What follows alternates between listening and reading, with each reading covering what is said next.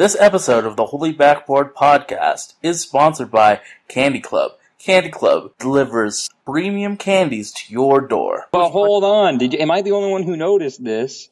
On one of the rounds, so I mean, it's a skill challenge. So you got to, you know, they dribble around those those fake cone people. They pass and all that. On one of them, did he not? When you after you make the complete the pass, you go grab the ball. Did he not grab it like a like Adrian Peterson and tuck it underneath his shoulder and just sprint up the floor without dribbling? I felt he, I felt like he took I- like a dozen steps before he actually dribbled. That is awesome, and I did not notice that. Let's go!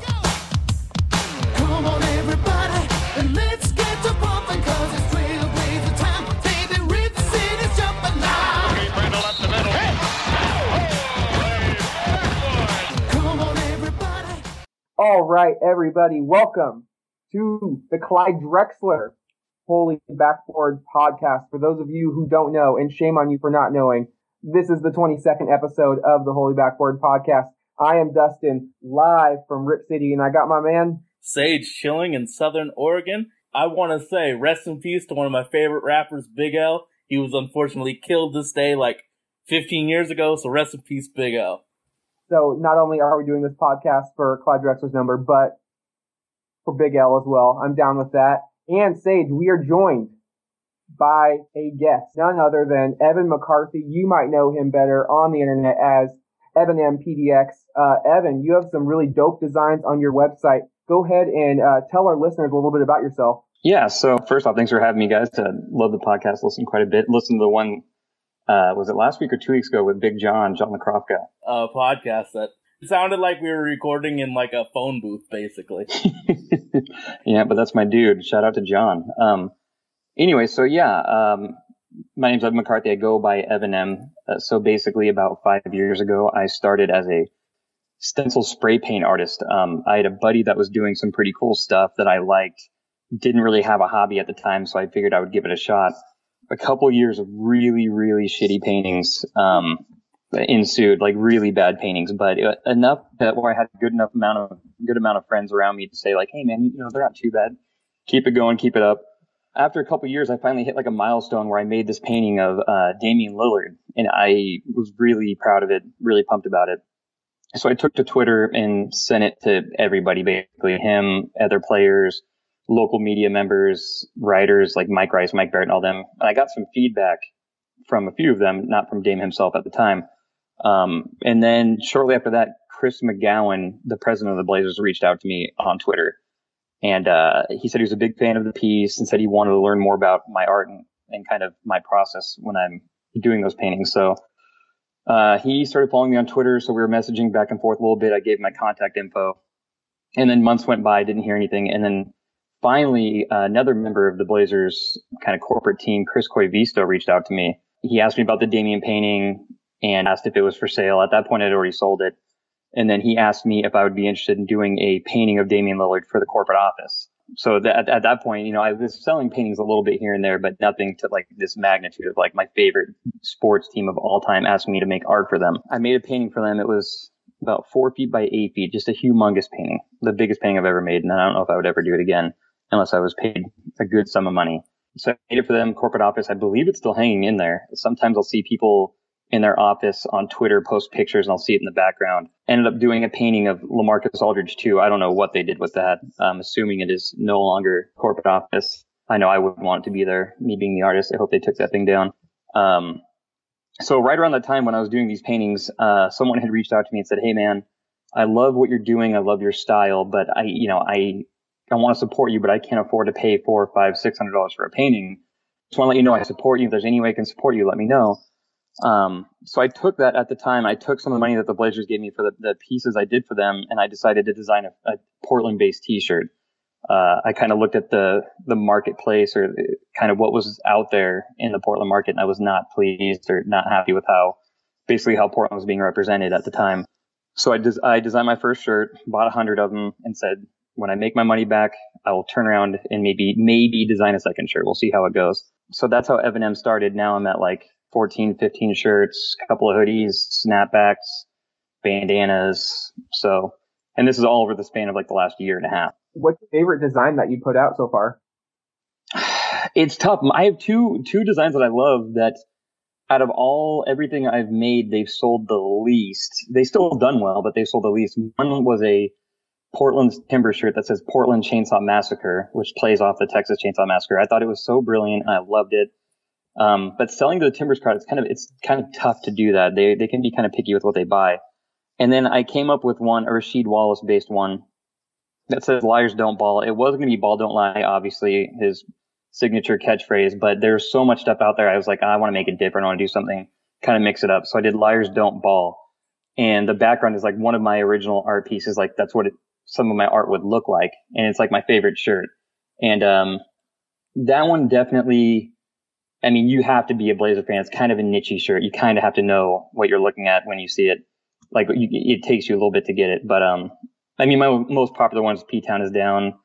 I just came out with a hoodie that's got this circle PDX logo on the back that people have been loving. And then more recently, um, a Dame Time T-shirt that I wasn't even going to make it into a T-shirt, but I designed a sticker and Damian Lillard's Street Team on Instagram reposted it, and then a friend put it on Reddit and it just kind of blew up and people are like, you need to, need to make a t-shirt out of this.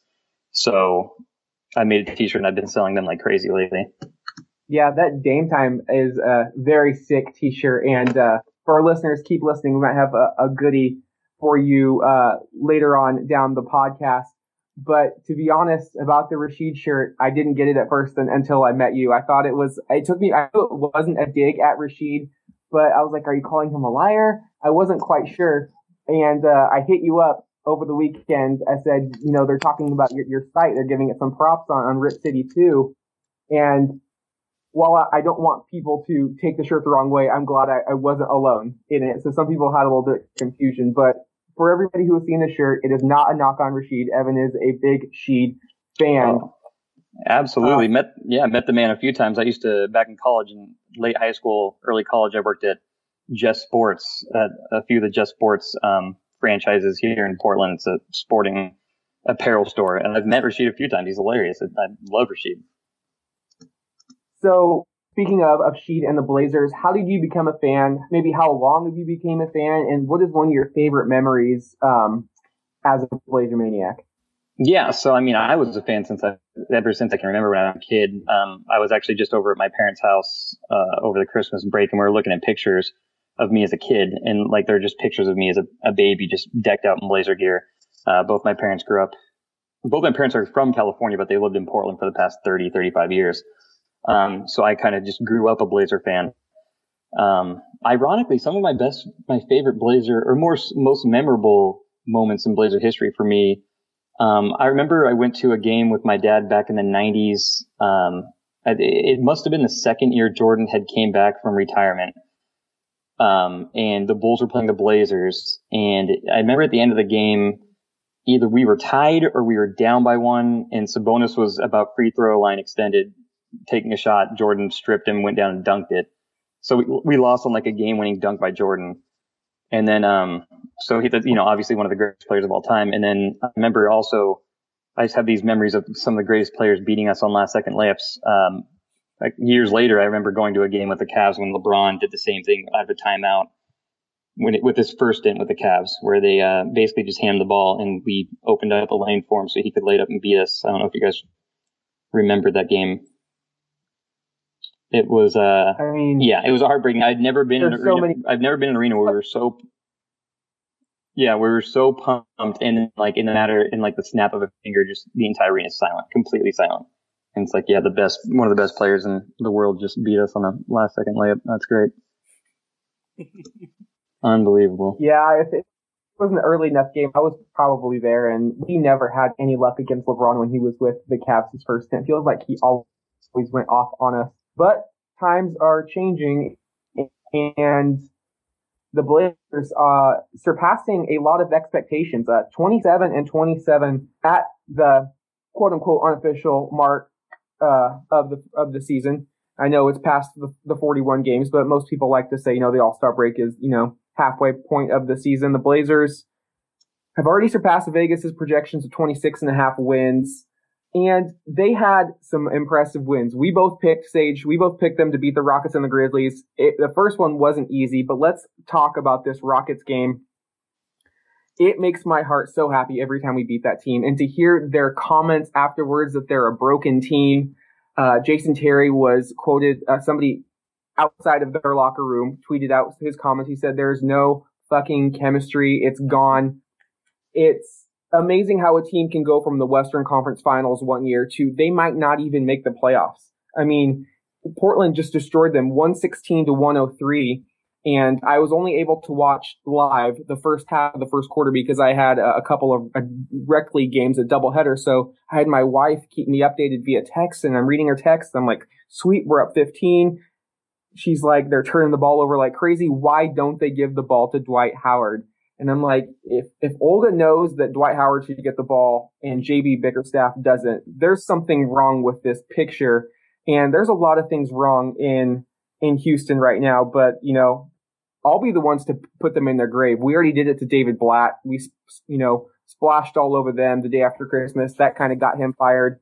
Might do the same thing for Dwight Howard. That might have been his last game as a Rocket. But Sage, when you were watching that game, what stood out to you? Mm-hmm. I think it was just the the lack of basketball IQ from the Rockets. Like Olga said, it was they don't put the ball in positions to help their second best player succeed. It's it's not intelligent basketball watching them jack up really poor trades. It, it, it's wonderful for them to struggle because I've always hated the Rockets. It's just embarrassing to watch a team that talented be that dumb.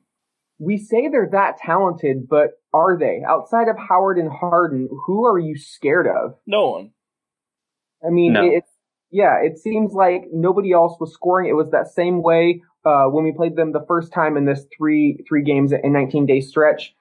For a time, it was Howard and Harden had like 75 of their 85 points, and they're not getting any contributions out of the point guard spot, out of the power forward. The power forward used to be, you know, they had an array of riches. They had Terrence Jones, they had Motiejunas, they had they had Oshik, and for one reason, whether it's injuries or trades or just players not progressing the way they would like, that position is now a huge weakness for them. And you know, if you're playing the Rockets, let James Harden do whatever he wants. Just don't let the other players beat you. And uh, once again, it was Pat Beverley and Damian Lillard getting into it. And I really love that rivalry. I hope Beverley doesn't take it too far. But Evan, did you notice them getting chippy just even those two games? And do you think we'll see more of this when we play them in like 10 days? Yeah, I mean, we have them coming up. I mean, I absolutely see this happening. It's, and Dame is a fire. He's a competitive dude. And, uh, you know, a lot of the times you could see that Dame would maybe let some of this stuff go if it were another player, but obviously Beverley has the history where he kind of swiped at Russell Westbrook a couple years ago, um, at his knee after he called a timeout. Like that's just how he is as a player. Um, and yeah, I mean, I could definitely see it happening. I think Dame is smart enough to not, not let it get the best of him. But I also think that Dame's not going to back down from him either. Yeah, and you, you mentioned that Russell Westbrook. I believe that ended Russell's season and any hopes of the Thunder making a title run that year um, after Beverley, you know, whether it was a dirty play or a questionable play, it, it ended Russell's uh, postseason in that series when they were taking on the Rockets.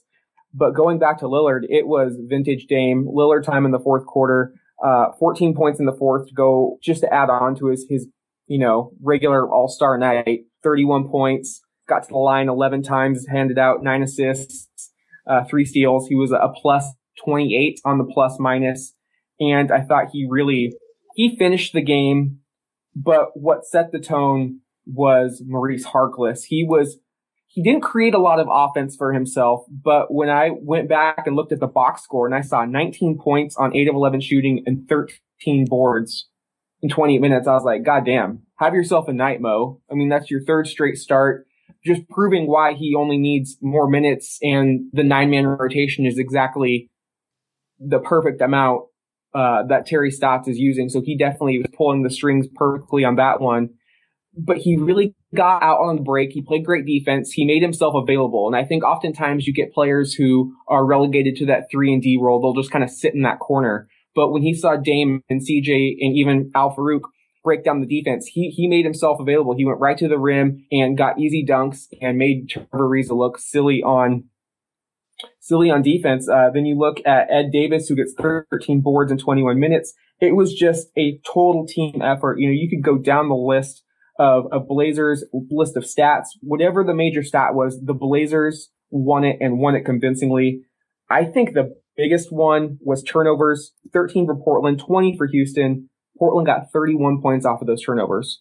That's not a Terry Stotts defense, but I love the way they're progressing towards that. Sage, I know you've been very critical of Stotts and his defense, but you had to like what you saw in that game. Oh, without a doubt. And he's been more flexible on defense with what they're running since uh, that that game against Charlotte when they were closing out really aggressively. So the last like six games, minus that one with uh, Toronto where Kyle Lowry just went absolutely insane. I've been really enjoying what he has been doing on the defensive end, and I, I, I mean it's baby steps, and he, he's definitely succeeding and doing better defensive things. It's it's crazy that Trevor Ariza has people assume that he's a great defender, but if you watched his off-ball defense, it was absolutely horrendous. He got caught looking a lot. Oh yeah, so on ball he's good, but off ball he just I don't know if his head's in the clouds. Maybe he hates Houston, but he was not playing good off ball defense whatsoever. No, not at all. And I think another reason the Blazers really blew this game open, uh, they had a 12-0 run in the second quarter to kind of push it open. They matched Houston in free throws attempts, 34 apiece. If you're the, the Rockets, you're number one or two in the league in getting free throw attempts, and that's your bread and butter. If the opposition is matching you, that's bad news. And then you want to look at Portland getting out on the break, 19 to 11. They're not a fast breaking team. So if you give Portland a team at home playing on momentum and energy and excitement and you get them those open opportunities, that's just going to lead to a snowball effect. And lastly, the one thing that really stood out to me, the Blazers attempted 89 field goals. Houston just 77. That's the same amount of field goals Houston attempted in that game on Saturday. So you're looking at holding the Rockets, a team with James Harden and Dwight Howard to just 77 attempts that's pretty damn impressive. Evan, what what were your thoughts on that performance? What you know, we've discussed a lot of things, but um, from point of view, what stood out to you the most during that game? Yeah, I mean, going back to how you were talking earlier about kind of what happened to the Rockets and what's going on with them. I mean, they came out on fire, like you mentioned. Dwight Howard's getting the ball. Um, I think that they came out with a good game plan. I think Bickerstaff, you know, he stepped in the role after McHale got fired, and it's tough for a guy like that to try to manage these rotations. I mean, they don't have a very good bench. And there were times where Dwight Howard and James Harden weren't on the floor at the same time, and it's kind of hard to do that. Um, so I think after their first stint in the first quarter where they looked really good and they're getting Dwight Howard the ball, which is I think if you're Houston, exactly what you want to do because you know James Harden's going to get his eventually. So keep feeding Dwight Howard. But once they brought the bench in, um, just the cohesion with that their rotation was terrible, and that's the opposite of someone like Terry Stotts, who is, does a really good job on managing his rotations about getting CJ out uh, midway through the first quarter so that he can come in so Dame can go out. He brings in Meyers Leonard later so that Leonard and CJ have the offense with the second unit, kind of like an instant offense. And it's just the managing the rotations, I think, was the big difference between the two.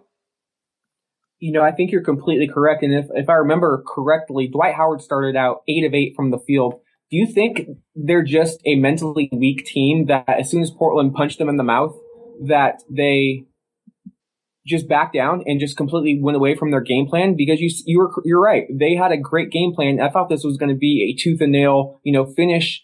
And when I rewatched the game, it's like they just crumble. They have no toughness at all. Did you see that as well? Oh yeah, absolutely. I mean, if you look at the box score quarter by quarter, they it was tied up in the first quarter. The second quarter, Houston scores 17.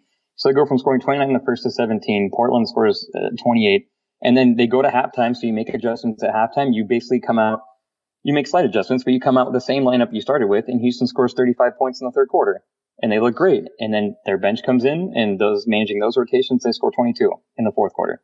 So yeah, yeah I mean, mentally isn't Oh, go for it. I was just going to say the Rockets, they cut that lead down to five and it was getting scary, but, you know, Portland being mentally tough and looking like the playoff team out of the two, they responded with a 19 to four run to really, you know, you know, put any doubt aside. And I thought that was a huge win coming off of maybe the most impressive win of the season. They go to Memphis tie up the season series with the Grizzlies and beat the beat Memphis uh, 112 to 106 in overtime. This was a game I had a, a business meeting that Monday. I was in Seattle for the day, so I knew I had to DVR the game. I was turning off my phone was not going to see any updates. Olga didn't look at the score. So as soon as I get home, you know, we watch the game and I'm not going to lie. It was one of the most fantastic games of the season. It was just back and forth, but I wasn't sure we were going to pull it out at the end. That tip in by Henderson. Kinda. By, I mean, was it Jeff Green? It- It was Jeff Green. It, whatever it was, I think it was just, you know, sweet redemption from losing on that buzzer beater to Zach Randolph early in the season in Memphis. Oh, that, that was incredible. That game. But Huh. I mean, so many times Portland would have lost that game in the past. You know, I'm not one to blame officials or be super critical of them, but I thought un- it was unreal officiating in, in a bad way. Uh, Bennie Adams was just awful. Uh, you've got Mike Conley who was fouled shooting a three five seconds after the fact. The crowd was dictating calls all game. Uh, there was a phantom timeout that they called late in the fourth for Portland to find a way to do that against a team that was on fire, especially in their own gym, uh, that shows a lot of heart and a lot of determination. And I think they are serious about winning this year, despite what some some people might say. But overall, if you're Memphis, more than this game was losing Marc Gasol. Uh, he was warned before that you know you probably shouldn't play this game. He was listed as questionable with his foot troubles. Anytime a big has uh, issues with their feet, you need to get that taken care of ASAP.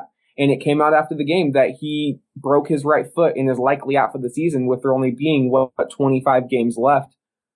If you're Memphis, Evan, what are you doing at the deadline? Are you looking to sell? Are you looking to just, you know, do your best, maybe add a veteran, keep that fifth seed because they still have a decent grasp on it? Or, you know, what would you do? Yeah, I mean, I'm, I'm looking at like the assets that they have. I mean, is Mike Conley a free agent or is he still going to be under contract He's after a this year? agent. Unrestricted. Yes. So I mean, if you've got Gasol out, Zach Randolph's getting up there in age. You know, is he going to carry your team? Now you're going to, and I don't know who they're going to start at center. Ryan Hollins, it's in, in place of Marc Gasol, or do you? I, I mean, I don't know what. I guess if you can get value from Mike Mike Conley, but then you got to look at teams that would want to take on Mike Conley right now that don't have a point guard that think that they need some need that point guard to get over the to get over the hump. But the problem is a lot of teams that are contenders and fridge contenders already have point guards. Um, I mean, they might be stuck. They might just need to slide and, and slide into the lottery. Maybe. They don't have their pick though. It's Oh, they a- don't. It, it's a really weird protection with Denver. I think it's five through sixteen goes to Denver. Oh, so they're in a really bad spot. They're in a really shitty spot. Exactly, I- man. Uh, Oh man. Um, I mean, I think if you can get valuable value for Conley, the problem is if he's going to be a free agent, the other team, if you're sitting there and you're another team that wants him, you just say, why don't I? And you have cap space. What? You just wait for free agency and say, I'm just going to, I'm not going to get anything up for him. I'm just going to sign him in free agency. Exactly. Um, so whew, they're they're in a tough spot. They're they're in a tough spot Yeah, for I- sure. I think if you're Memphis, you maybe look to try and fleece a team like Sacramento, who is still under the impression that they're trying to add veterans and win now, which is ridiculous. But that's the reason they're the Sacramento Kings.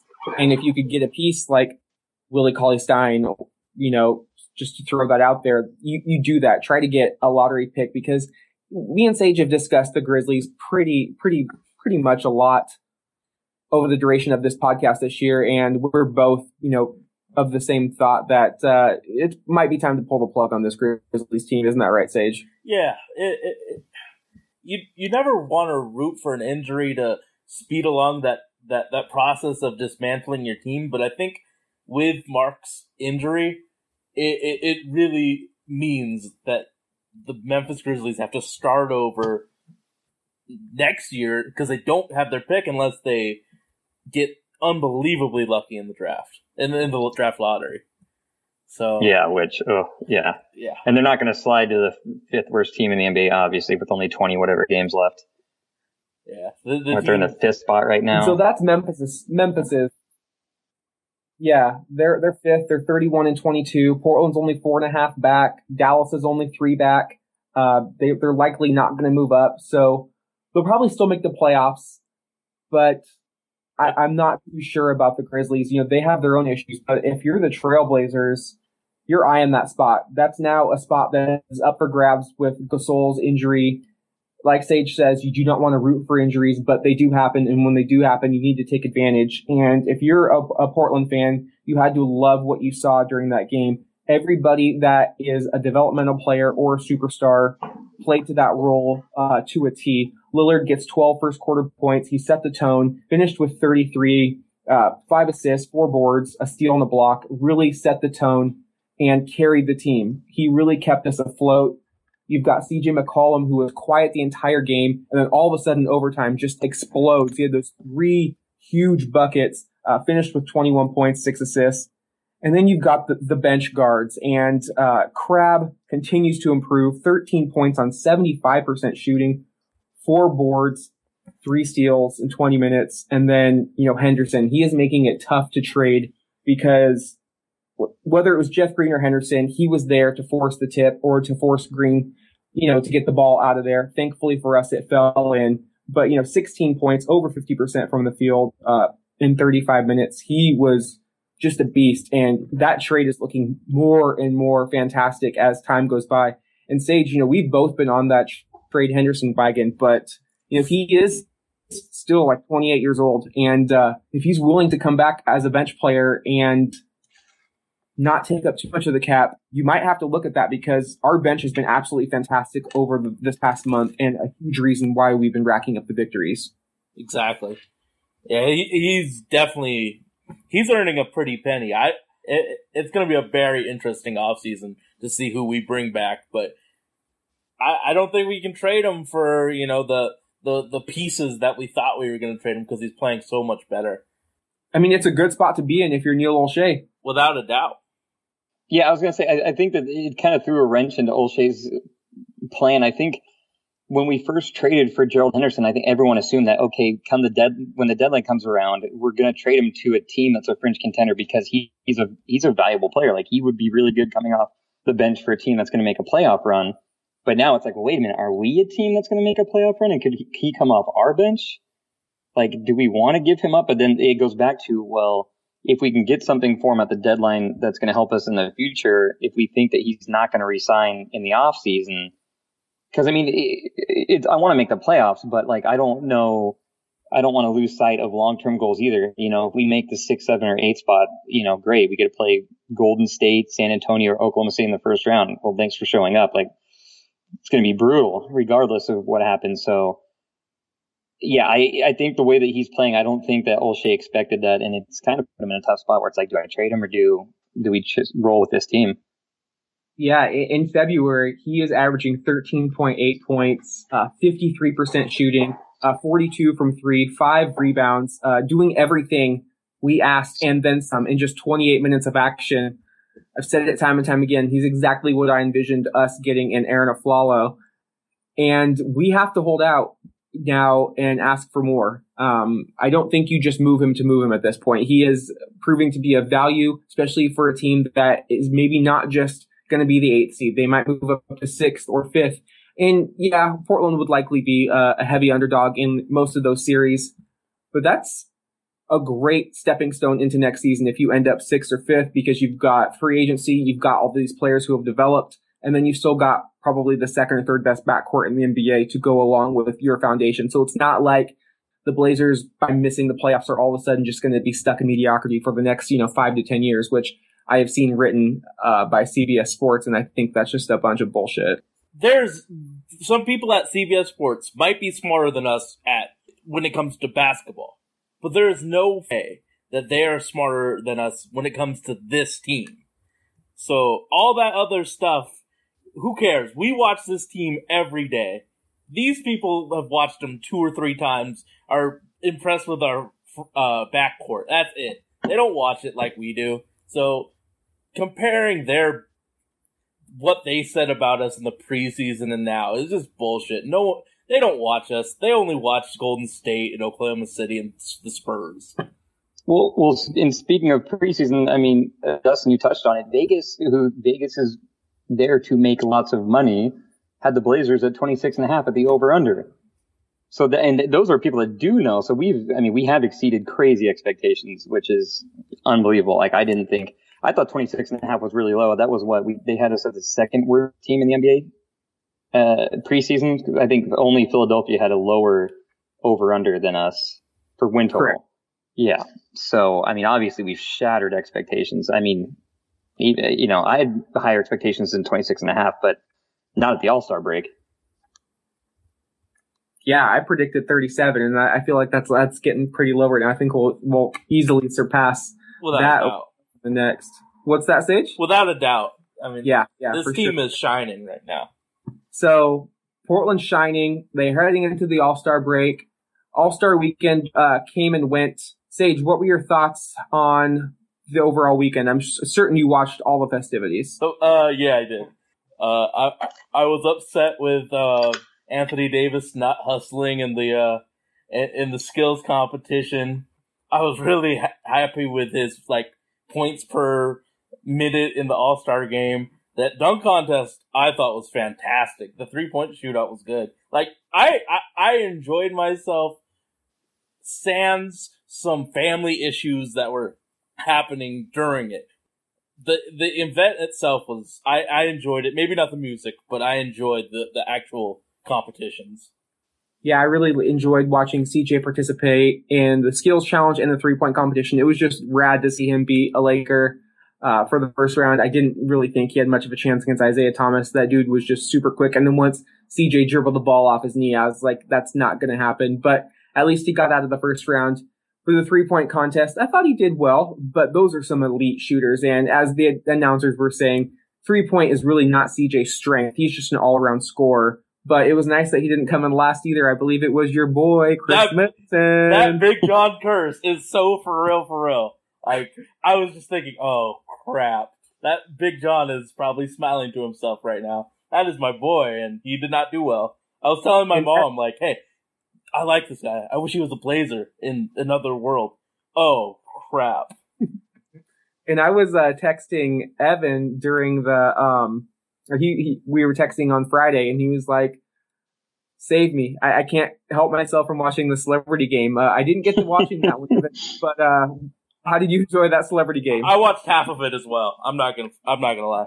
I mean, I don't know how anyone can enjoy watching uh, enjoy watching something that has Kevin Hart in it for that long. Oh god, it was awful. He's un, like he's unbearable. Like the one I, I wrote a list of like winners and losers, and one of the big winners of this weekend, Kevin Hart's agent.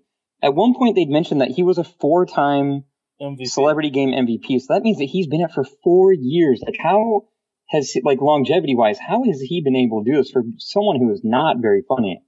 he it's is not funny incredible. at all.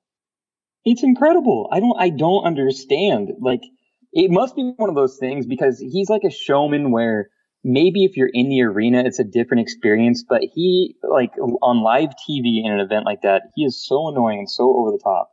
It's it's unbelievable that they keep ushering him back. And then and then on Saturday night, so he has they do this little uh, event between him and Draymond Green, which was obviously pre-planned because they also have a Foot Locker commercial together. So you know all this stuff is cooked up for marketing purposes and they they do this event to, and they have the the post. I don't know if you guys saw this or noticed this. They had the post celebration thing all canned and, and ready to go for Draymond Oh yeah. winning. Yeah. Yeah, and it ended up that he actually Kevin Hart Tied. actually tied Draymond Yeah. Green, but they still went through with this whole like, oh man, sorry you lost. Look, my trophy's the same height as you, and it was really bizarre. And because of something like that, we're probably going to be stuck with Kevin Hart for four more years. Without a doubt, man. Oh, Yeah. it was brutal. I, He's got like one funny SpongeBob joke, and, and that's about it for me. I'm just, I was kind of being an old man during the dunk contest because there were some really sick dunks happening. And I was telling my coworkers this uh, at lunch, and I was texting back and forth with you, Sage. It's like that dunk contest was fantastic, but I, I was so turned off by the announcing. You know, NBA on or inside the NBA is an awesome show. When you've got Shaq and Chuck and Ernie, those three, fantastic. They added in Shaq. I don't care for him.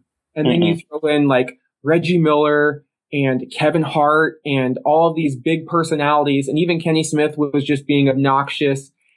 I could not enjoy the show because they were just, they wouldn't shut up. And it just feels like it's one big Kevin Hart promotion. And uh, I just thought it ruined my All Star weekend a bit. Um, I know you had something to say. Say, Sage. What were you going to say?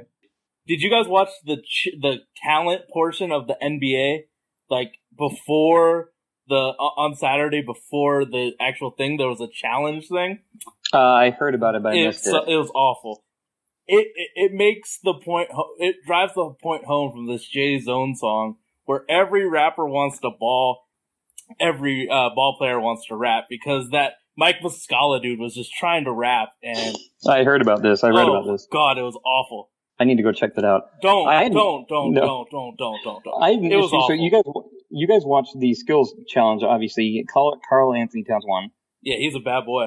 Yeah, Yeah, but, shout out to Karl Anthony for actually trying. That but was hold on. Did you, am I the only one who noticed this? On one of the rounds, so I mean, it's a skill challenge. So you got to, you know, they dribble around those those fake cone people. They pass and all that. On one of them, did he not? When you after you make the complete the pass, you go grab the ball. Did he not grab it like a like Adrian Peterson and tuck it underneath his shoulder and just sprint up the floor without dribbling? I felt he, I felt like he took I- like a dozen steps before he actually dribbled. That is awesome, and I did not notice that. Oh, I need to. Yeah, I swear to God, like he did that, and it's like isn't like the most fundamental basic thing an NBA player has to do is dribble the basketball, and he literally looked like a running back, like breaking up the middle. it was unbelievable. Uh, there's Go very back and watch little it. skill in that skills challenge. I know, and none of them dunked. I don't know if you're allowed to, but none of them like you know they had to do the layup, and I feel like someone missed the layup. But yeah, just dunk it and come back, and it was interesting. I I mean, Dustin, you and I were texting. We were like, "There's no way a front court player wins. There's no way." And then Karl Anthony Towns wins. So did- Also, why don't they? This is kind of going back, but ditch the celebrity game. We were texting. Go back to MTV Rock and Jock. oh. Let's get some NBA players, some celebrities, some NBA legends. Get that 10 point shot that's like 30 feet up there. Uh, God, that was awesome. I love Yeah, if- Rock and Jock as a kid. They had Cliff Robinson was on there, like Gary Payton. Uh, it was the best. I would watch that game. I don't know why they keep trying to throw this other crap down our throats. We are giving them marketing gold right here. Just take it and run. No, I agree. I mean, you got Drake in the building. Like he wouldn't play. How many people would watch it if Drake were playing in in the rock and you know the the stuff that MTV used to do? So many people would watch that. Well, I watched it. Re- I watched it regardless. So it doesn't really matter. Are you a- young enough? Do you, or do you remember that? uh, you know, I don't. I have no idea what the hell you guys. YouTube it. Oh, YouTube God it. The damn it, rock and Sage. Sorry, I wasn't born. You were born. Or uh, yeah, okay. Baby Sage was gonna remember anything. Well, go YouTube that after the show, and you're welcome. Yeah, they did baseball ones with Ken Griffey Jr. used to sit out in the in the lawn chairs in the outfield and hang Mhm. out. Oh, those games were those are great. Did uh did Dustin give you his old man speech about the dunk contest? I have not heard this. Oh God, Let me hear this. he he career wise, he is one of the most advanced with internet knowledge and tech technology knowledge. But when it comes to basketball, he is the old man. He he He- he, he was complaining about the props. All like the only times I texted with him was he was complaining about the props. I thought Yeah. they were gimmicky dunks. Yeah, you look back in slow mo. Yeah, he's sitting in the middle of that is freakish. I do not get me wrong, but I thought Aaron Gordon's best dunk of the night was his last one where he did that double pump. That was something that Dominique Wilkins would praise and give a ten. I like those kind of dunks where you don't need a prop to make me get out my seat. No, I agree. I mean, the hover, I, I agree to an extent. I mean, the hoverboard one was creative and it's tough because of timing. Mm-hmm. So I like stuff with timing, uh, like that. And then the one where he jumped over the mascot, like he could have fucked himself up. Like if you, when you go back and watch the replay in slow mo, if he clips the head, like he is going to be in deep shit. Uh, Aaron Gordon Yeah. or Alex or Alex depends if you ask Ernie. I don't know if you guys caught that, but Oh, Ernie, yeah. he called him Alex, which at first I was like, oh man, this is gonna be a rough night for him. And then he goes out and lays down some of the nastiest dunks I've ever seen. Like, Mhm. oh, I was like, nah, well, uh, Ernie's gonna remember his name now. God damn right. He's a starter. Give him his props. Did you watch the actual game? Because old man Dustin didn't. I did No. watch the game. X did watch Files the game. all day, every day. Oh, X Files. Is Joel McHale still on the X Files? Or is he only on a few Uh, episodes? Yes, but me and my wife were starting from the beginning as well. So we were we just watched like House of Cards, X Files. I played some 2K. I pretty much did everything that I wanted to do outside of watching the All Star game because you're gonna snub Dame. I'm not giving you my viewership. Fair enough. Yeah, and it well, you didn't miss much except for my favorite non-Blazer, and I don't know how you guys feel about him, but I absolutely love Russell Westbrook and just how unapologetic he is and how nuts he is. Doesn't give a shit about anything. I love love Russell Westbrook. I still once Russell Westbrook loses that athleticism, it could be a Gerald Wallace type crash and burn down to earth. No, I agree. I I absolutely agree. I just like enjoy watching him. Just like I say, uh, I enjoy Kanye West not because I think he's absolutely great, just because I like watching his meltdowns on Twitter and all that. Like I think it's hilarious. Like I think Russell Westbrook. Like, did you guys catch um, about a month ago? He did a Reddit AMA, and uh, this one kid was like, "Hey man, first off, just want to let you know I'm a huge fan. I'm like one of your biggest fans. Here's my question: If you could dunk on anyone in the world, who would it be?" And just a one-word response, it was you, and that and that was it. Like I love that he says that type of shit. I love it. And uh I mean the game wasn't that I mean, obviously a lot of Kobe ass kissing. Um Paul George had a nice little game, but Yes, it's I mean but to say you know you like oh the All Star game they don't play defense. This game they did not play defense. Like Almost None. 200 points scored from the West. Of course they didn't. it was ridiculous. I it love- was You know, it. Being a Pelicans fan, also, I actually Oh. saw Anthony Davis be happy, which I haven't seen in like a year, because he was getting oops thrown by Chris Paul. Like seven of his 11 assists were from Chris Paul, and like if you saw the photos, he's actually smiling. So it was more shade thrown at Norris Cole, which I absolutely loved. Um, during his uh, like talent portion, he said his mom wanted to be a a, a multi-dimensional person, multi-talented, and I think Norris Cole's best talent is actually playing piano because he's the worst NBA uh, basketball player right now. You can't hate on Ish Smith like you did and then go to Norris Cole. Like one of them has to be the worst. You can't flip flop Norris like that. Cole, Norris Cole, Norris Cole. I think it's your whole team outside of Anthony and Ryan that needs a lot of help. Drew too. Eh, some nights. 20 PER, buddy. He's killing it. No, but Sage, to your point about the Chris Paul and Anthony Davis, it's like NBA take that trade back. Get, I want to see Chris Paul and Anthony Davis on the same team, or the Clippers get on the phone with New Orleans and make a trade Blake Griffin for Anthony Davis. Not happening, bud. We're I keeping, know. We're keeping you in pro. Well, I didn't know that you're a New Orleans fan, so I was uh, spent about nine days in New Orleans last year. My sister lives down there. Oh, awesome. Yeah, so I uh, went down there last year and partied my ass off for. Did, did you go nine on days. Frenchmen or uh, Bourbon Street?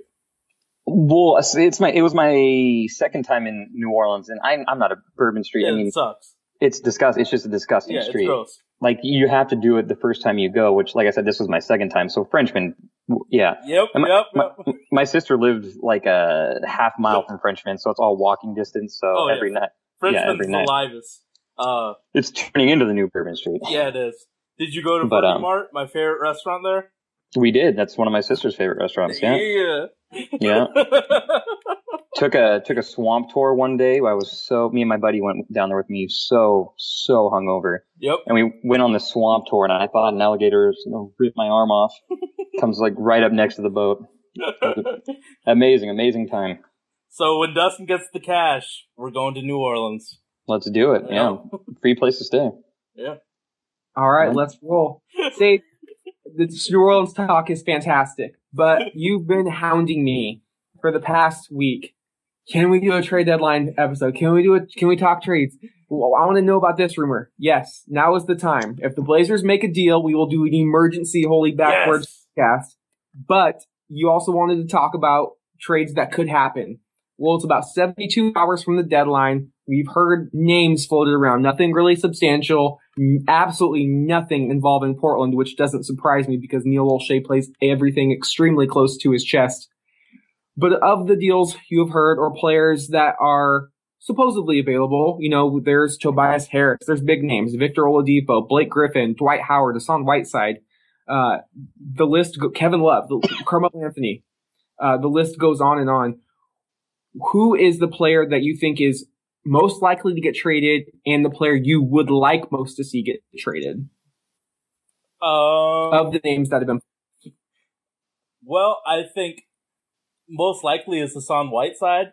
I don't know if you've been watching him, but he is acting out. I do not want the Blazers to trade for him anymore. He is doing so much dirt. Was that?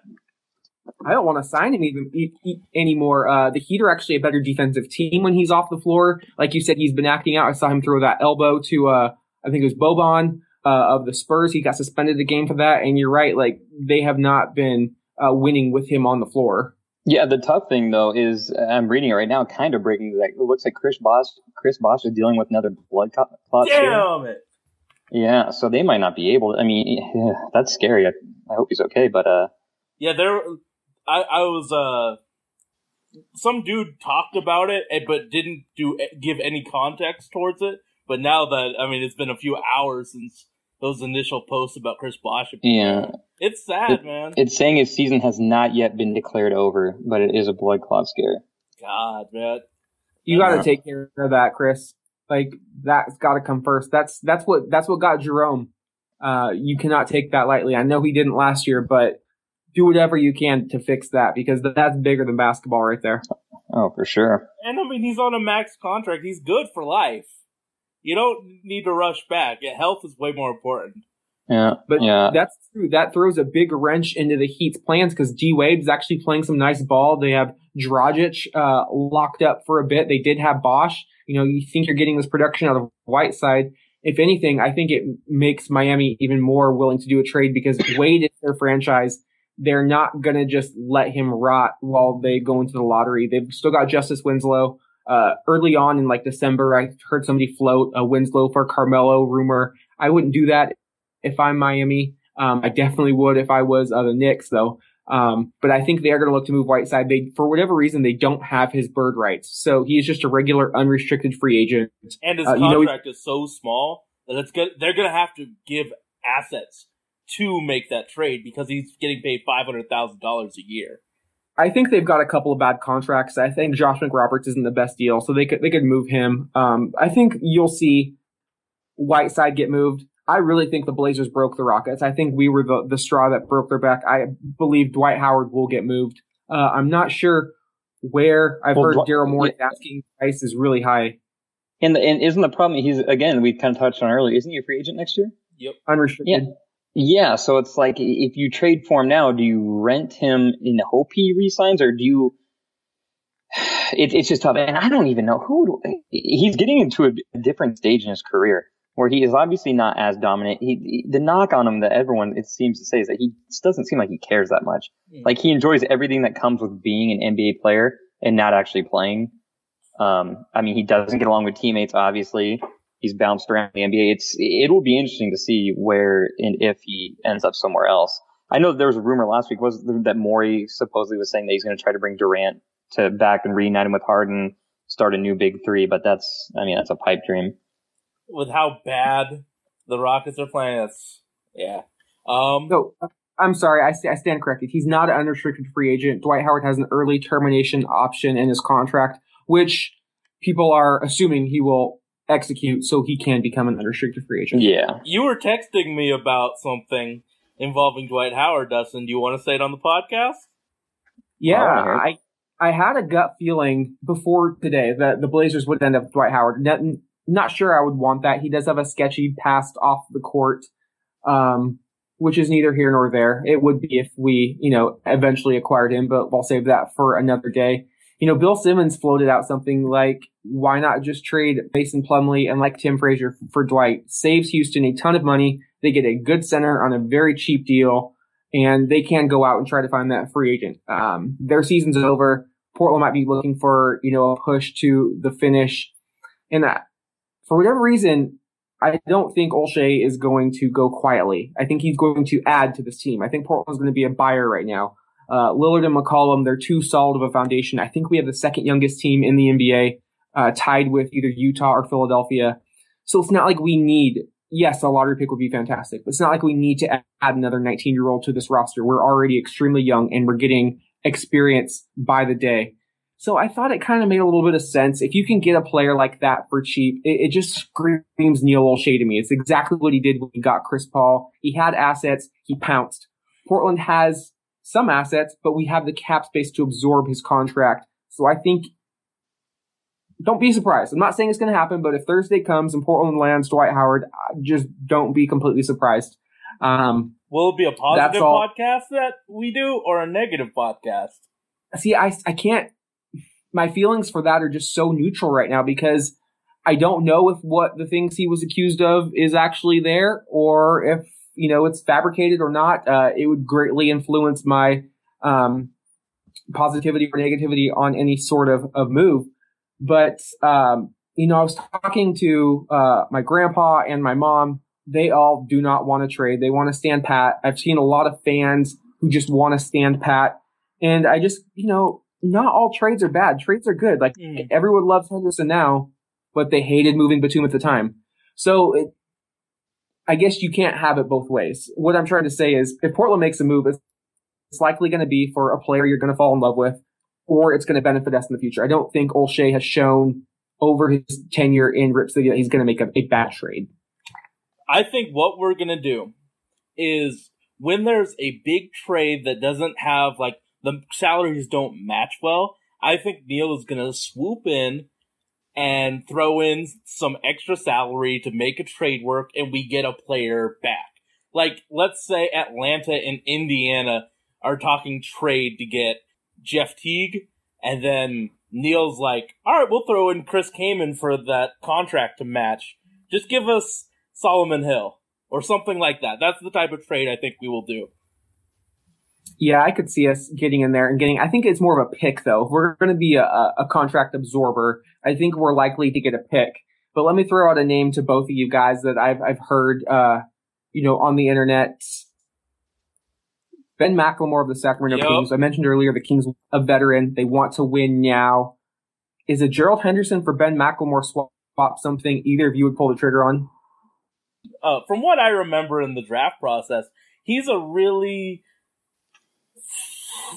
I hate to say fragile individual, but from what I remember in the draft, he is, he has talent. I think the talent isn't the issue. I think it's the self-confidence. So I don't really want another young guy that is dependent on confidence and able to do well. So I don't think we're, the Blazers are the type of team that would do well for Ben McLemore, but I do like his talent. Yeah, I mean, what I think is going to happen with the Neil Shea and the Blazers at the trade deadline is I, I think Olshey made his moves in the season with not re-signing Lopez, obviously not re-signing Wesley Matthews to 15 million a year, even though he got 17 and a half million a year, which is absolutely insane. Um, trading, I think, you know, he made the move to trade Nick Batum to bring in young talent. We traded Steve Blake in our draft pick to get Plumlee, um, signed Davis, signed, uh, Al-Farouq Aminu. I think that those are the moves that, that he made in the offseason. And I think the goal was, and I think it still is, is to see, roll out all these young guys and see who can stick. And obviously we're playing better than we expected. I don't, I just don't see him making a move right now to try to get to a six spot and lose to OKC in the free. You know I mean? Like, what move can we make to get better this year that we can, assets that we can give up that other people want to get something back good enough to make a jump this year? I, I think that we ride this team out the way it is. And then I think at the offseason, we look at, I mean, I've heard the name Al Horford. I think one of the gaps we have on this team is a, a power forward that can put his back to the basket and score. That's I mean, not his obviously- game anymore. What was that? He's a he's a pop shoot. He's a pick and pop shooter. That's I know what. Well, he, well, I'm saying that has the capability Yeah. of doing that because I think that the problem that we have now is so we start Noah Vonleh, and I understand why we start Vonleh because we need Meyers coming off the bench to add more offense. If you have Vonleh coming off the bench with Ed Davis, it's a little bit tough for a guy that we need two people on the floor that can score. So in the second quarter, it's normally CJ and Meyers. But I don't know if he wants. I don't know if he thinks that Meyers is a starting power forward. It's that's going to be the interesting dynamic. This whole by from now until the trade deadline, then this offseason of when Meyers Leonard turned down that contract he offered him, and he hasn't played up to. Luckily for us, he hasn't played up to that ten million dollars a year. So when this offseason comes, Meyers is a restricted free agent. That's going to be really interesting to see what happens with him. Um, I know that a lot of teams were high on him, but and he was hurt at the beginning of the year. But I don't, I, I don't know. What do you guys think? I don't think he's played up to a, a substantial contract right now. I don't Yeah, think to- so.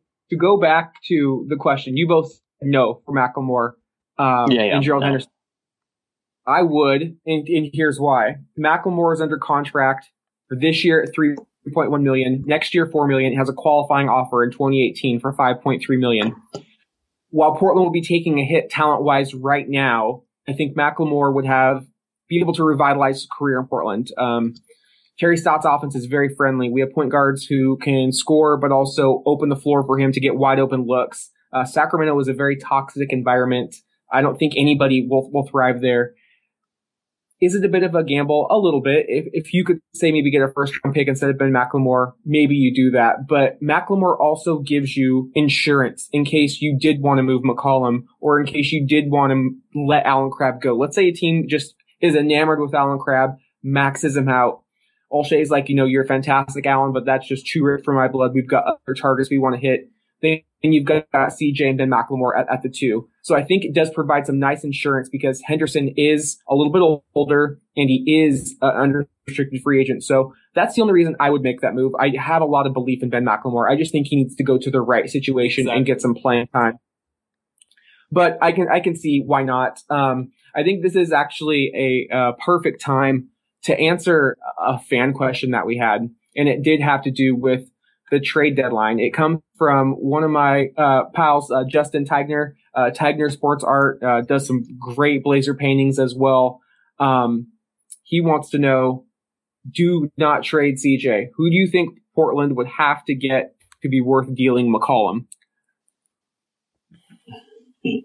I mean, I don't think CJ is on the table at all. I mean, Olshey and the team, the organization, I think they're firm believers in drafting assets that they like that fit the system and developing them. And I think that CJ has done exactly what they've wanted him to do. Um, similar, and you, you brought him up. I mean, I'm huge on Allen Crabbe in his development. I'm a big Allen Crabbe fan. And I think that guys like Olshey, they take pride in the fact that these are my guys. I know with Crabbe, we traded for him on draft night, the night that he was drafted, but we drafted McCollum. You saw Olshey, um, the first free agent that was signed was Al-Farouq Aminu signed like two minutes after the free agency period opened. And I don't think anyone was looking at Al-Farouq Aminu seriously, but that was a guy that Neil Olshey had drafted when he was with the Clippers. Um, I just, I don't see Olshey trading him at all. I just don't see, you know, if, if Cleveland called and said, Hey, we'll trade you LeBron for CJ, sure. But you know, I, I don't think there's any realistic trade out there that would have Olshey pull the trigger on trading CJ. Sage, is there anybody? What's the type of player that you would look for if you're if somebody calls from a column?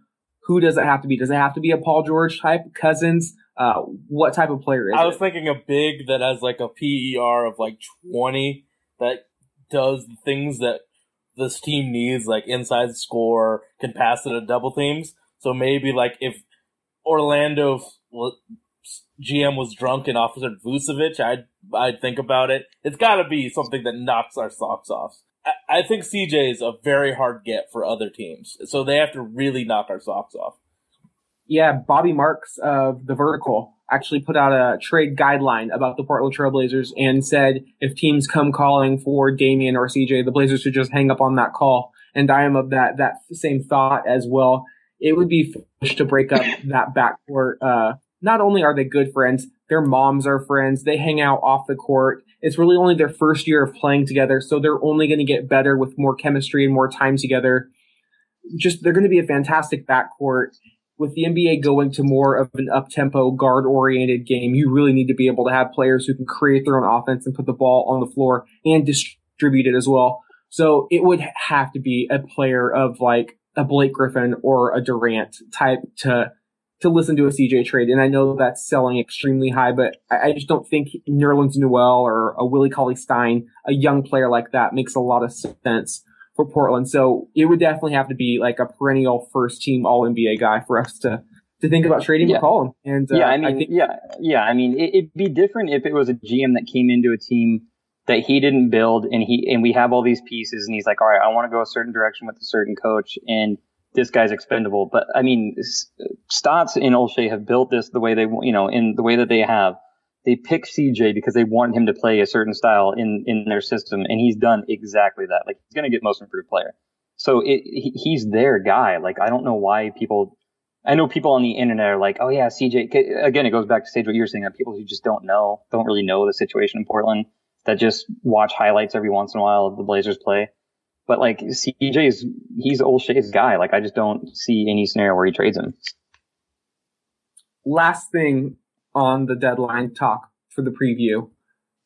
Chris Broussard, yes, I know, get your chuckles out of the way, Ugh. listeners. Ugh. Said the Clippers offered Blake Griffin and Lance Stephenson for Denver's Gallinari, Faried, uh, Jokic, and Will Barton. Sage, Evan. Does that sound you like a trade someone proposed last week that was shot down immediately by a co-host? Well, who and Yeah. who and who says no? Like in what scenario? Uh, so, the, so you're saying the Clippers, if the Clippers propose that, the Denver says no, or vice versa? Well, I proposed that trade last week as a possibility for Blake Griffin to be moved, and Yeah. Dustin shot it down. Uh, I don't think I think the Clippers are just getting beat down on that trade. Uh, I don't know if you've listened to our last podcast or not, Evan, but my papa had a fantastic saying after the Blazers traded Rasheed Wallace for Theo Ratliff and Shareef Mhm. Rahim. Mhm. You don't trade two Mustangs for a Ferrari. It's no different if you get four Camrys. You don't give up that Ferrari. Blake Griffin is an elite basketball player, at times a top five in the game. They said the same thing about Charles Barkley when he was trying to get his way out of Philadelphia. I think he spit on a fan. He cursed. He was like, I'm not a role model. He was much more controversial than Blake Griffin. What does he do? He gets moved for Jeff Hornacek. He only goes on to win the MVP and takes Phoenix to their first finals. And that's the first time they've been there uh, since like 78 or 76. And they haven't been back since. So it was obviously worth it for the Suns. I think the Clippers would be foolish to move him for that package. Yes, Jokic is a nice prospect. Yes, Barton is a great sixth man.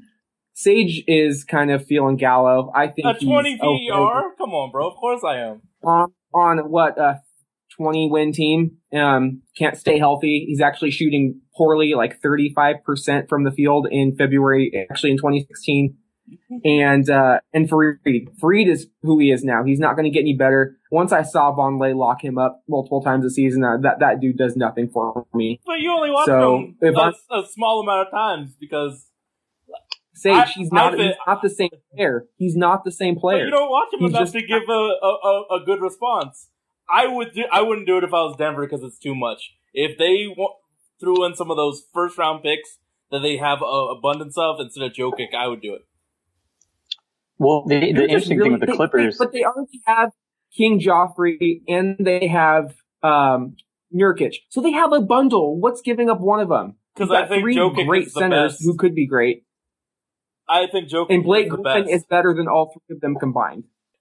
if I was Denver and I trust their general manager a lot, I wouldn't do it if Jokic was on the table. But it's it's something that Dustin and I have disagreed on for like two weeks straight.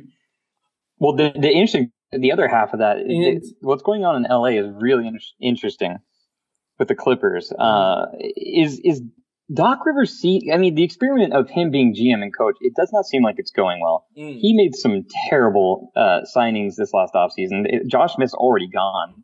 They already traded him for nothing. I mean, his son is the backup point guard who I don't know if he's on an NBA there's team. case in point right there, Evan.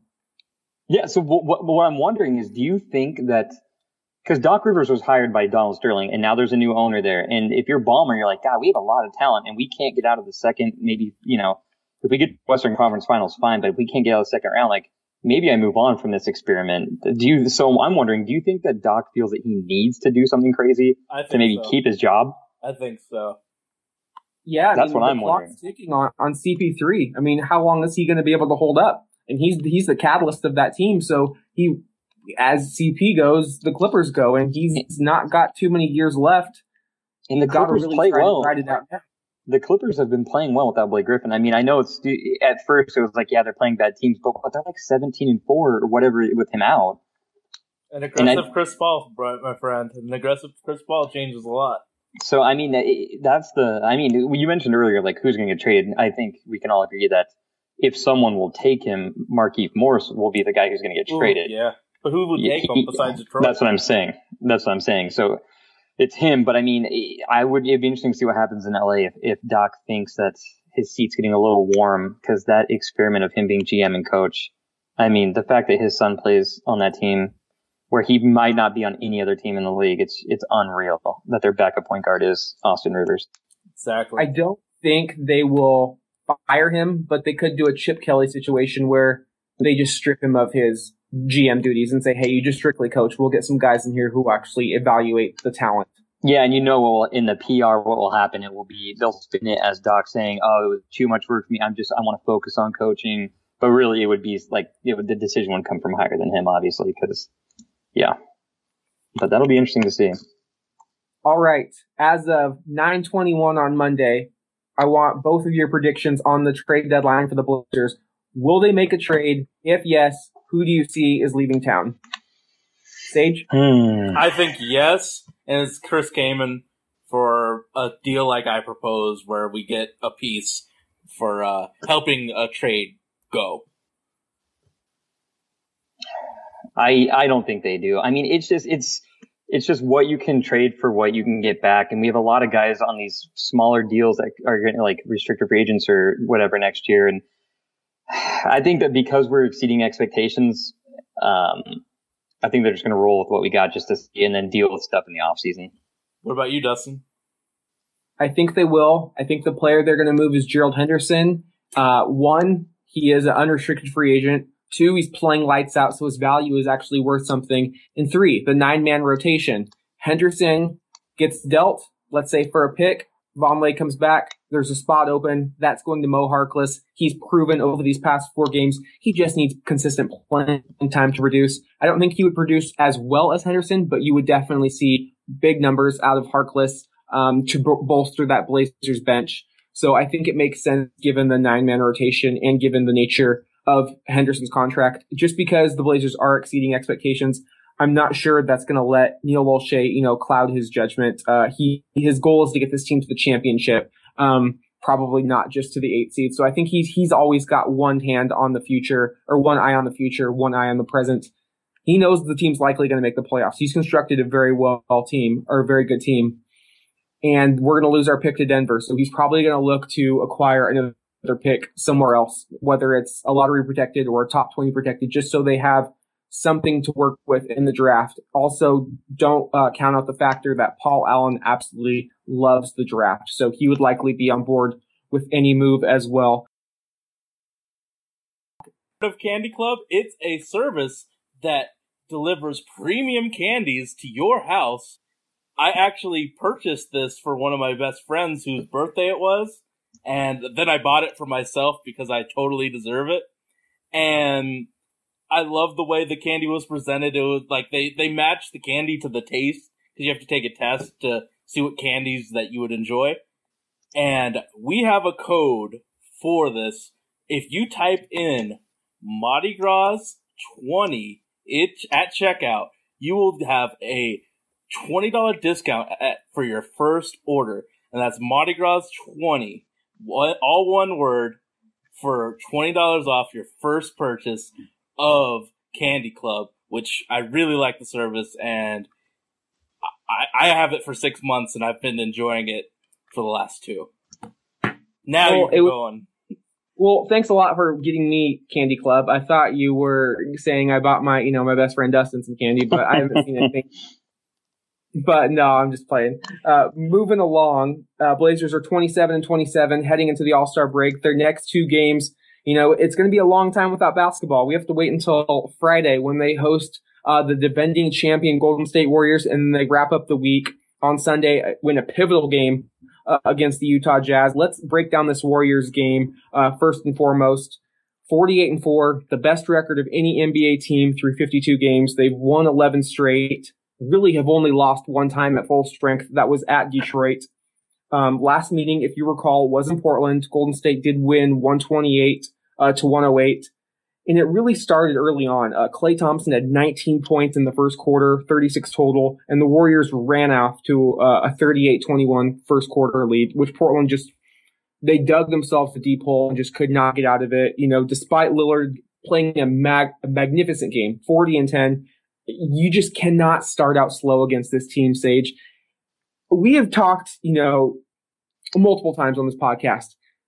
Is there any freaking way to stop this team? Do the Blazers have any hope in this game? You know, I was actually thinking that Portland would have been better off playing this game before the All Star break because all the momentum they had, it's gonna it kind of came to a stop. You know, they were 12 and 3 after that Warriors game. Then the break happens, and then you have what 10 days off. It's gonna be tough to get that chemistry and that rhythm and that bounce and that fire. That I mean, it, it, it's like a switch, but sometimes it takes a little bit longer to turn back on. What really hurt us is the fact that the NBA uh, stretched out this All Star break to a week. Because I honestly thought, half jokingly, our best chance was if this game was a few days after the All Star break, like after the All Star game, and our best chance would be if like Draymond Green through through Draymond Green through some fucking rager with like Drake and Klay's there and Steph's there, and they're all partying, and then they're coming off like a four day just drunk binge, and that would have been our best shot at them. But the fact that they get a, they basically get a week off, um, no, I mean they're gonna they're gonna beat us. I, there's, I mean, I just don't see us winning this game. It, it's hard to be positive when I, I truly believe that we will not win because they're they're that good. It's hard to you know. You know what? Because it's it's one of those things where you can't be like, oh man, maybe if we get off to a hot start, like none of that stuff matters to them. It does not matter. Like you could be, we could be up by 30 in the first half, and they could easily come back. It's uh, they can shoot themselves back into any game. Uh, it'll be. T- I mean, I think- let's, let's let's let's get that win Sunday against Utah. Basically, is what I'm saying. exactly. I, I don't think the Warriors game is as much of a far chance for a victory as you guys have stated. I think there are keys to, to beating this team. We held Steph into somewhat check. He only had 26 points that game. It was Klay's 36. You cannot let one of the Splash Brothers just go bananas because once one of them goes off, they're not missing from outside and they're literally unguardable. So I think if you can hold them under 50 combined, it gives you a better chance. Um, you have to limit the fast break points, which means taking care of the ball. Golden State is number one in the NBA at fast break points at 20.7. Portland has to continue to win the battle of the bench. Assuming they bring the entire roster back, that means guys like Harkless and Henderson and Crabbe have to score. Uh, Davis has to get those rebounds. Uh, they have to be active. Meyers needs to continue to shoot the shit out of that basketball. Uh, bring Draymond out of the key. Bring Bogut out of the key so Dame can operate. And then three point shooting. You know, Golden State, I think they shot 18 of 32 in that last game. You could be the 96 Bulls. You could have been anybody, the dream team. You're not beating a team that shoots 18 of 32 from three with that much talent. Uh, in wins, Golden State, they're about 13 of 31 from deep. In losses, just 8 of 24. So I think if you can keep them at just 11 made threes, you're going to give yourself a good chance. You're going to put yourself in position to win that game. And lastly, you cannot get into a shooting match with, with these Warriors. They, they score almost 116 points a game, which is just, you know, unbelievable to think about. Obviously, number one in the league. I think it needs to be more of like a low hundreds game for the Blazers to have a chance because, like Evan said, they can shoot themselves back into a game. You could be up 30 and they'll be back there in, in the bat of an eye. So Portland can probably, this is a game they want to play with a slower tempo and not push the ball at every opportunity because the run and gun Warriors, that's what they like. Slow it down, set your tempo, hold them to one shot. You have to do a lot of things to beat this team, but I, I don't think it's impossible. And, uh, this will tell us a lot about this team. They might lose, but do they keep it close or do they get blown out again? So, do you think the injury to Festus Ezeli will help or hurt them uh, against us? Because who does Meyers guard if you want him to be in the game? I mean, they Yeah. like to go small, so it's They like to go real small. I mean, it's you'd have to probably play Meyers at center Mhm. uh, with the second unit. Which would uh, I'm fine with them being the Marquise center. Spates if, if Spates gets any minutes. Yeah, it. I I just think it's a really bad matchup for the Blazers. Like it is a really bad matchup for every other. Everyone, Yeah. Yeah. for everyone. So you guys- I, it, both going loss. yeah. oh yeah, unless Okay. Golden State gets lost on the way to the Moda, the Rose Garden, which I don't think that's going to happen. I think we're gonna, I think we're gonna lose this one. I got win. I got to win, you guys. I'm feeling it. I'm feeling this team. So Uh, over hand them, under hand them number five. over under the how X much? factor. oh. Sorry, I was gonna say because I think the X factor is two things. One, we're gonna win the hustle board, which is rebounds, steals, and blocks. We're gonna feed off the energy. The crowd is gonna be live. It's gonna be a Friday night. Um, and two, I think we're gonna beat them up inside. You know, Golden State they allow 12 offensive rebounds. That's fourth most in the league, and they allow 46 points in the paint. Second most. Blazers have been doing a fantastic job lately of scoring in the paint. As great as Steph Curry is, he can't guard Dame either. Dame's going to have a big, big night. So is CJ. I would actually put Aminu on Klay Thompson and uh, move CJ onto Barnes. If they want to post up Harrison Barnes, be my guest. But we cannot let Klay Thompson go off. I think Aminu will have a, a, a nice job defensively on Thompson if they go that route. I think Portland's going to take some chances. This is a, a huge underdog opportunity for them. So look for Stotts to play the passing lanes, try to force some turnovers. Uh, it's going to be close, but I just have a feeling the Blazers are going to shock the world and uh, get that W right out of the All Star break. How much? How much of Moda Center or the Rose Garden will be of uh, Golden State Warriors fans? Oh, 35, 40%. probably a lot. So that sixty has to be extra super loud. So let's get it, Rip City. And I would go to that game, but goddamn, probably $150 for the cheapest ticket. And you get Yeah. to spend time with your beautiful wife and watch the game together. So it's Well, I would have taken her to the game. oh well, then that's three hundred bucks. So I was lucky. I mentioned earlier in the podcast how I'd done some paintings for the Blazers. Um, as part of my payment, I was given a handful, of 100 level tickets to any games I wanted to go to, which was amazing. I just have to email the day before the game and say, "Hey, leave leave them at will call." And uh, I was able to get tickets to the Warriors. I think it was the year before they won the title, so two years ago. It might have been three years ago, but it was right when they started coining the Splash Brothers, and it was a game that the Blazers won in overtime against the Warriors. But like, I remember that Steph and Klay were just going out of their minds, and it was really cool to see, especially that close. But like you're like you were saying, Dustin, like good luck getting a ticket to that game uh, now with their I was- historic team. I was actually working for the Blazers at that time, and I remember the game you're talking about. It was just a three point fest. It was Klay. I think it was Draymond actually hit that three to force overtime. Yep. And yep. I, I remember back then I was like, oh goddamn, Steph fanboys are the new or Kobe fanboys are the new Steph fanboys, exactly. and it only got worse. But that's what happens when a lot of people transfer up from the Bay. He's a popular player. They're a popular team. But you know what? I think Portland's going to surprise them, and they are going to go into the game against Utah with a lot on the line. Uh, the Jazz are a hot team. They've won eight of eight of ten. But thankfully, due to the storm, they now have to play uh, two games Thursday and Friday uh, at the Warriors. So they have an extra game they have to force in there because they got canceled during that uh, massive storm in January. So Utah could pick up a couple of L's, and uh, this would be for the season series because the Trailblazers are already two and one. Uh, just a quick refresh: Blazers won uh, 108-92 back on the fourth of November in Utah. Damon CJ combined for 62 in that one.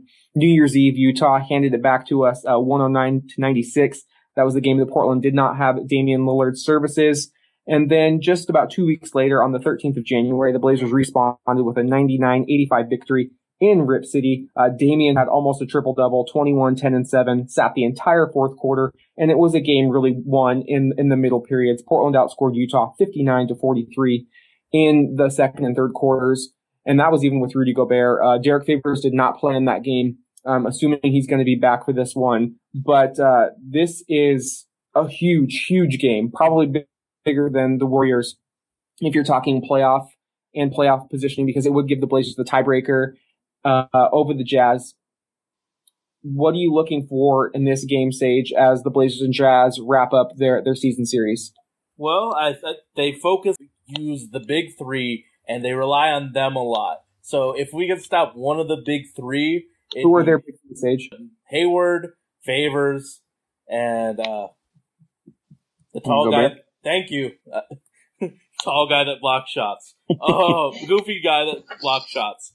There we go. Um, so if we can stop one of them, and Gordon Hay- Gordon Hayward is not having a great year, but they still rely on him for a lot of the ball movement and stuff. So if we could get into his head, I might even put Al-Farouq Aminu on him, so he he has to deal with a taller defender. I think that might be the matchup for us to exploit. I think we'll win though, because I, I- just think that they're scrappier and hungrier than ninety five percent of teams in the NBA right now. Yeah, you know, I think my big key to this game is the Blazer backcourt. They have to shine as they've done against the Jazz this year. I was uh, doing some research for the, for the podcast and looking at the splits of Lillard and McCollum just against the Jazz. So Dame's had two games against the Jazz, put up 28 points, 54% shooting, 50 from three, you know, seven assists, six rebounds, just dirty numbers. Then you got McCollum, who's his running mate, 25 points, 50% field goal, 48 from three, uh, six assists, four rebounds. So they are both just destroying the backcourt of, you know, Neto and, uh, Hood? Rodney. Yeah. I mean, whoever Utah puts out there, it's just like open season for the Blazers. They're just feasting. They're going to town. I think if they are able to, uh, push the tempo, when possible, get up and down the court. This is a game you want to push the tempo. Uh, Utah likes to grind it out. They're a fantastic defensive team. They only allowed 96.4 points per game, which is third best in the NBA. Um, and they only allowed just over 44% from, from, from the field. Uh, so it, it's going to be tough. They're tough to run on. They only allow 11 fast break points. So Evan, do you think Dame and CJ will be able to continue their, their magic against Utah this season? Um, yeah, I mean, I, I think Dame and CJ will be fine. It'll be interesting coming out of the All Star break. The one thing I'm going to be looking forward to is uh, our continued bench play. I really want to see if it can continue to succeed. Um, I know over the last month they've been great with Gerald Henderson being now fully healthy. Allen Crabbe is playing with a ton of confidence. Um, I think that this game is going to be one based on the second units.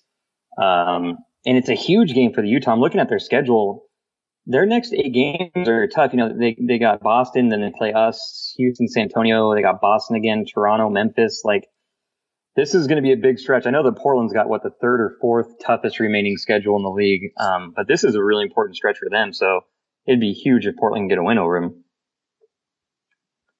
Yeah, and I think Portland gets the win, and I think they do it with their defense. Uh, over the last nine games, the Blazers are eight and one, and they've really turned up the defense.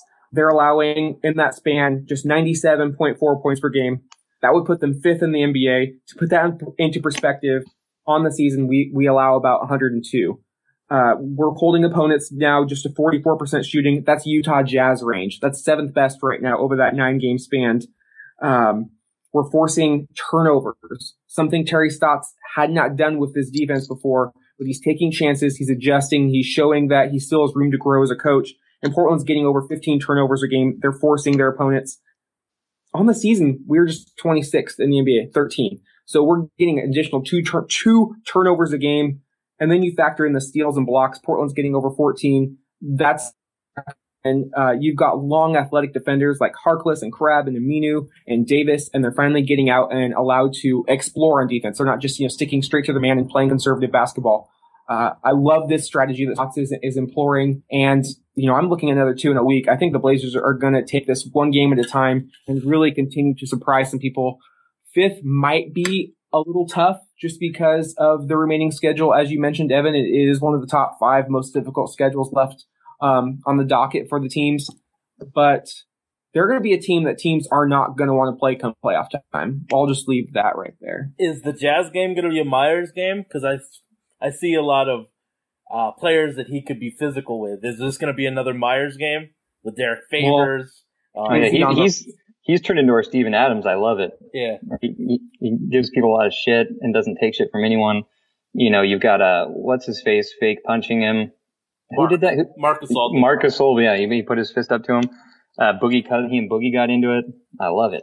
Absolutely love it. So I think this might be a positive matchup for him. So we might see an extended PT for Meyers Leonard against the Jazz. Uh, hey, I got yeah. a question. I got a question for you guys. What's up?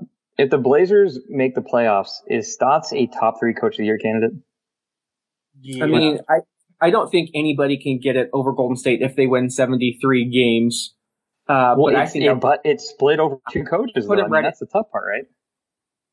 It, I mean, it's, it's Luke Walton and Luke Walton and Steve Kerr. I think they could have 17 coaches and you win 73 games, you're getting coach of the year. That's just unreal. I would have never imagined any team touching that record. However, mm-hmm. I think Stotts is the clear cut number two, though. I, what about Brad Stevens?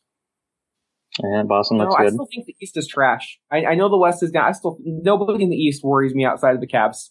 And and people expected Boston to to make the playoffs because Dustin's point the East isn't good. No one expected this of the Blazers at all. I definitely I would put Brad in my top if, three. I would put Dwane Casey over Brad Stevens in the top three if we're being if we're going that route because I think the Raptors actually could give the Cleveland Cavaliers a run for the money. The Celtics just seem like a good regular season team. They're I don't think they're going to do any damage in the playoffs. But Marcus Smart and all the Boston stuff, the Boston accent I can use when we play them. It's going to be awesome. but it's not going to be enough for them to get buckets in the clutch. Sage, I don't know, man. I like that. I like that team. They're pretty fun. Who's their who's their go to? Isaiah Thomas cannot be your go to. Oh, I think it he is. I- I, think he Yeah, is. Yes, he I- is. I think Jae, people. I think people feel that Jae, Jae Crowder's their best player, but I think Isaiah Thomas is their go-to guy in the clutch. Yeah. he's he's a good he's a good player, but if a borderline all star is your best player, I, I don't know if that bodes. I think they do. I think their team that needs to add one of those uh, superstars that's on the block. That's why they're acquiring so many assets. Well, But if they get how- it, that could be scary. Yeah, maybe again Eastern Conference. I'm not worried. All right. So We've uh, disagreed God, a lot today. I, I liked it. I like Feisty Feisty Sage. Um, but we've been potting for about uh, 90 minutes now, so it's about time to wrap it up. But for those of you that made it through this episode, we have a very generous gift from our friend Evan. He is going to give away one of his awesome uh, Dame Time shirts. Here is how you can win one of his shirts. You need to subscribe to this podcast, follow Holy Backboard and Evan M on Twitter, and leave us a comment on our SoundCloud episode. What did you like about this show? Did you have a question? Uh, best comment will get the shirt, and uh, may the best comment win. Evan, Yeah, let and- our listeners know where they can find you, and uh, if you've got any new ideas coming out. Absolutely, yeah. So you can find me. Um, I know you mentioned Twitter. I'm Evan MPDX on Twitter. I don't use Twitter too much as far as communicating with fans or anything like that. I'm more Instagram. It's more obviously more visual based for all my art and uh, all the products I come out with. So my Instagram is also Evan M PDX. It's E V A N E M PDX. Um, my website is evanem E V A N E M dot com. Um, like you mentioned, so I got a new Dame, the Dame Time shirt. It's for those of you who are listening and not able to get to a, the website right now. It's basically, it's like a digital, like you, if you're looking at an alarm clock and it says DA colon ME for Dame Time. Um, I have a red one right now. There's actually a white one coming out this week, hopefully in the next few days. Um, got a few more snapbacks coming out next week. I have a few beanies coming out this week. So yeah, I mean, if you keep checking in, I try to come out with new stuff every two weeks or month. Um, always rolling something new out. So all Portland based stuff. Yeah, and we'll be sure to put the links in the description of our SoundCloud podcast. So for those of you on the desktop, can just check it in right there, uh, real quick. Any any CJ shirts coming in, in the works, Evan? I do have a CJ design. See, my whole thing is I come up with these, I come up with a ton of designs. I design all of it myself. Um, I come up with a bunch of designs and then I shelf them for a while. Um, and then I go back to them and kind of rework them. I do, I did have a CJ one where I think, I think it's a sticker somewhere and I'm debating it. Um, but if I did a CJ one, I'm not in love with the design I made, so I'd probably rework a new one. But I'm not against it at all. I would love to have a CJ design. I just, I, I got to think it through. All right. Well, you can find this podcast now on iTunes and on Stitcher and SoundCloud at Holy Backboard PDX. We are on Twitter uh, at Holy Backboard. And if you'd like to send us an email, we are on Gmail at holybackboardpdx at gmail.com. Uh, thanks again to uh, Candy Club for sponsoring this episode of the podcast. As Sage mentioned, go to Candy Club, type in the code Mardi Gras 20, get $20 off of your order. Uh, help support the podcast as well so we can do more cool things, uh, give back to our listeners. Big thanks again to Evan for joining us. It was his idea to give away the shirt. So thank you to Evan. That is an awesome gift to give away. Uh, hopefully, uh, we get a lot of comments and they are stoked because I would be stoked to get one of those shirts. It is freaking sweet. Uh, Well, thank for you. Dustin, I'm Dustin. That's Sage. Evan, thank you again. It- Thanks for having me. Yeah, I had a blast. It's been, uh, we'll have to have you again sometime. It's been one of the more fun podcasts, uh, we've done. And, uh, I think that's it. Let's go Rip City. Let's shock the world. Let's get this win over the Warriors and beat the Jazz. 2 0, baby. Let's